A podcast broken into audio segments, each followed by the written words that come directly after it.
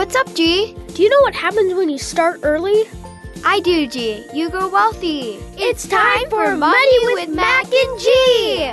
Finance for you and your family. Mac, now that we have better handle on stocks, do you think we should dive into bonds? Well, that does make sense. Dad says that stocks and bonds go together like peas and carrots. That's funny. Isn't that some old movie Dad loves?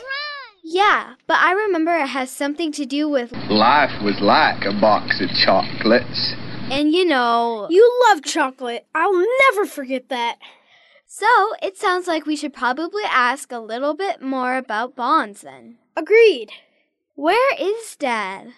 Dad, it's time to talk about bonds. I'm down here in the basement doing a science experiment. Doesn't sound like that's going very well.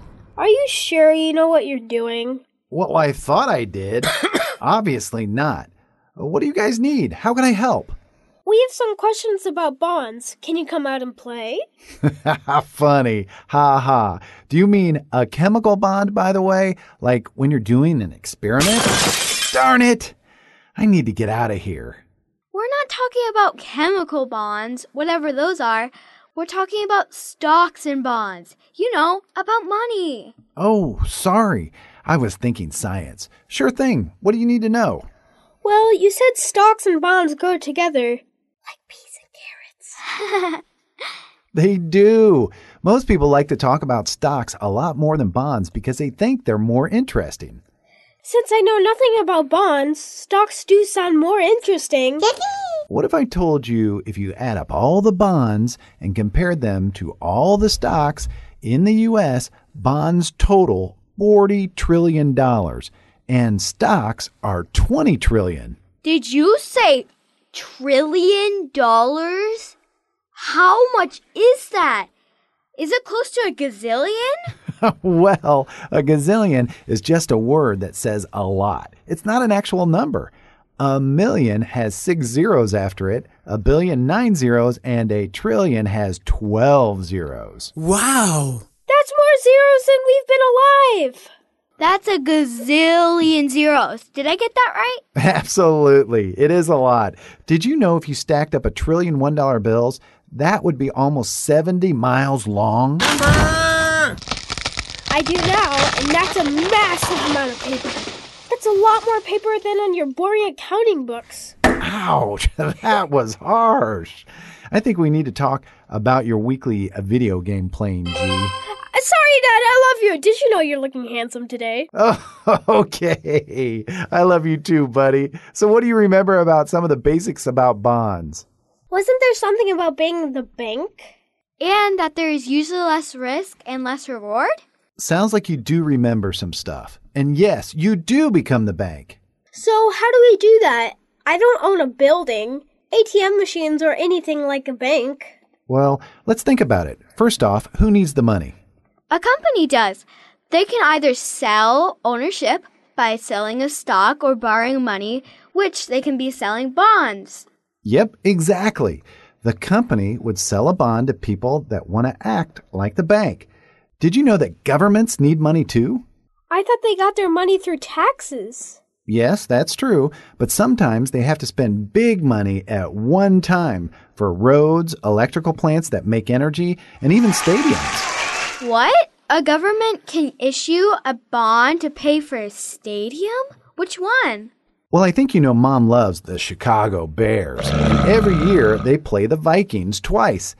The Viking Stadium cost over $1 billion, and almost 400 million was done through local government bonds. That sounds weird. The Vikings aren't a part of a government. Agree. But with a new stadium, the government hopes people will spend a lot more money, which increases taxes. We'll have to talk about taxes one day, for sure. I know, Dad. Your favorite dream lower taxes.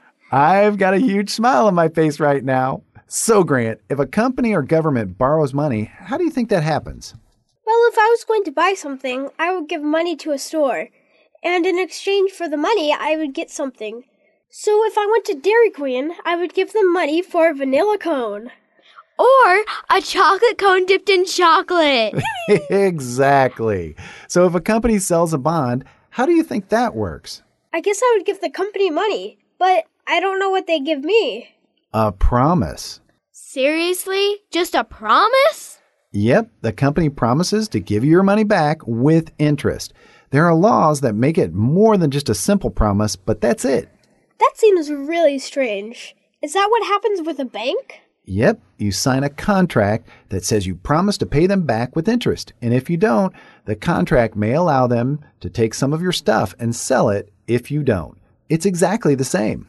So, if you don't pay, they could possibly take your car, house, motorcycle, or something valuable that belongs to you?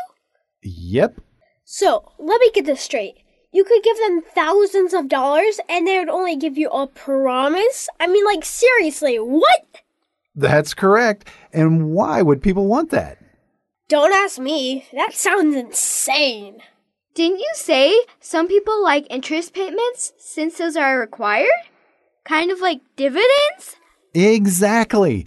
Dividends aren't required, but interest is. And if you buy a bond, then you earn interest that normally pays you every six months, but it can be more or less often, depending. So, how does someone lend them money? It's really simple. We spoke about how you buy a bond, you give the company money. Since they have your money and promise to pay it back, that's a loan. Well, that was super simple. And how much interest do you get? Well, interest is done as a percentage. Do you know what that means? I think percent actually means every 100. It does. So, 10 per 100 or 10% means you get $10 for every $100 borrowed. Love it, Dad, and I love math. So, 7% is $7 for every hundred. Yep, sure is. Maybe we need to know how much a bond costs. That's a great question. Stocks can start at any price and move all over the place. Did you know the most expensive stock is over $300,000? Holy And that's for one share? Yep, it's the stock that Warren Buffett started. You know, he is one of the best investors ever. It's hard to believe that a stock could cost that much. Are bonds the same? Actually, no. Bonds are initially sold for $1,000, but they do change in price. So, if you get 7% and a bond is 10 times a 100, that means you would get $70 in interest and not $7. Love it, G Man. You got the Jones math gene. I think we were born with calculators in our hand. So, Dad, what makes the price change? Well, remember when we spoke about supply and demand? Supply is how much you have, and demand is how much people want what you have. Oh, yeah. I remember when people want something really bad, like that one video game example. The demand goes up, and so does the price. Excellent, Mac. Let's speak about the economy for a second and make it super simple. Okay, isn't that all the money in the US? If most people have jobs, everyone is making money, spending it, and things are going well. And if the companies aren't hiring people, a lot of people don't have jobs. They aren't spending, so things aren't going well. Exactly. The amount of money being earned and spent is a big part of the economy. So, do you think the government wants things to be good or bad? I think they want it to go really good. They collect more taxes when people have jobs and when people spend money. So, what can they do to make it better? There are a couple things, but one thing is they can make it easy to get money so they can spend it and make the economy better. Okay, Dad, slow down. It sounded like you said money can be easy to get. Does that mean a lot of supply? And doesn't more supply mean a lower price? While more demand raises the price? Exactly. Do you remember that crazy game where you stand in a see through box with dollar bills and they turn on that crazy fan? Oh, yeah, Grant got smacked in the face with all that money and only got $2. I didn't see you do it, sticky hands. Well, think about that game. You pay $5 to play. What if there were 20 $1 bills in the booth? You catch a couple and it's tough. But if you put in a thousand $1 bills, it's easier and you'd get more. So, you pay $5 and get less in the first example, And in the second, you pay $5 and get a lot more. Plus, it would have been a lot more fun. exactly. Usually, when money is easy to get, you may get more for the same price. That's like paying $5 and getting more money, like the second example. So, what is the price or cost of borrowing money? Isn't that the interest rate? So that would be lower? And if there is a lot more demand for money, like everyone having a job, earning more, wanting to spend more, that would mean interest rates will probably go up? Absolutely amazing, guys. You nailed it. So, do you think companies sell bonds at the same interest rate every year? No, because it sounds like things change a lot in the economy. You're right. But there's also another thing to think about. Let me ask you a question Do all your friends keep a promise the same way? No way, Dad. Tammy always keeps her promise, but Jennifer never does. I can't lie! It happens the same way in business. Some companies don't keep their promise to pay you back, while others always do. So, why would you buy a bond from a company that may not be keeping their promise? Well, those companies will pay you more interest because there is more risk. If you make 7% with them and another company that always pays on time is 2%, it might make you think a little harder. Three times as much interest. That is making me think. Is there a company that always pays you back? Well, the U.S. government supposedly has no risk and has always paid you back. So, do they pay the lowest interest rate? Yep, local governments are thought to be the same, but be careful, there have been some local governments who didn't keep their promise. Like which one? Well, in Alabama, the government was caught dumping their poop and pee in local rivers. They got in trouble and had to stop. They had to build something to clean the poop and pee to make it safe. That sounds terrible. So, what happened? It cost a lot more than they thought, and the government went bankrupt. Ouch. So, is there a way to figure out how well the company keeps their promise? Well, get this. There are businesses that give out ratings for companies on how well they keep their promise to repay you. They give ratings from A through D. So, the A's would be good, just like on my report card? See how easy that was? Do they do pluses and minuses too? Yep. And which one do you think is better? An A is always better with a plus on it, Dad. You're absolutely right, G. Dad, you know, if a company could do a rating system for friends, that would be worth millions. I think you always find out the hard way whether you can trust someone or not. Agreed. I would never have given Terry $5. It's been a year and he never paid me back. I would rate him a solid D. So we went through stocks and bonds, and as Forrest Gump said, they go together like peas and carrots. hey, what are you laughing about? Nothing, Dad. It was a joke we read the other day. Yeah, it was in the box of chocolates I opened up. Ha ah, ha, good one.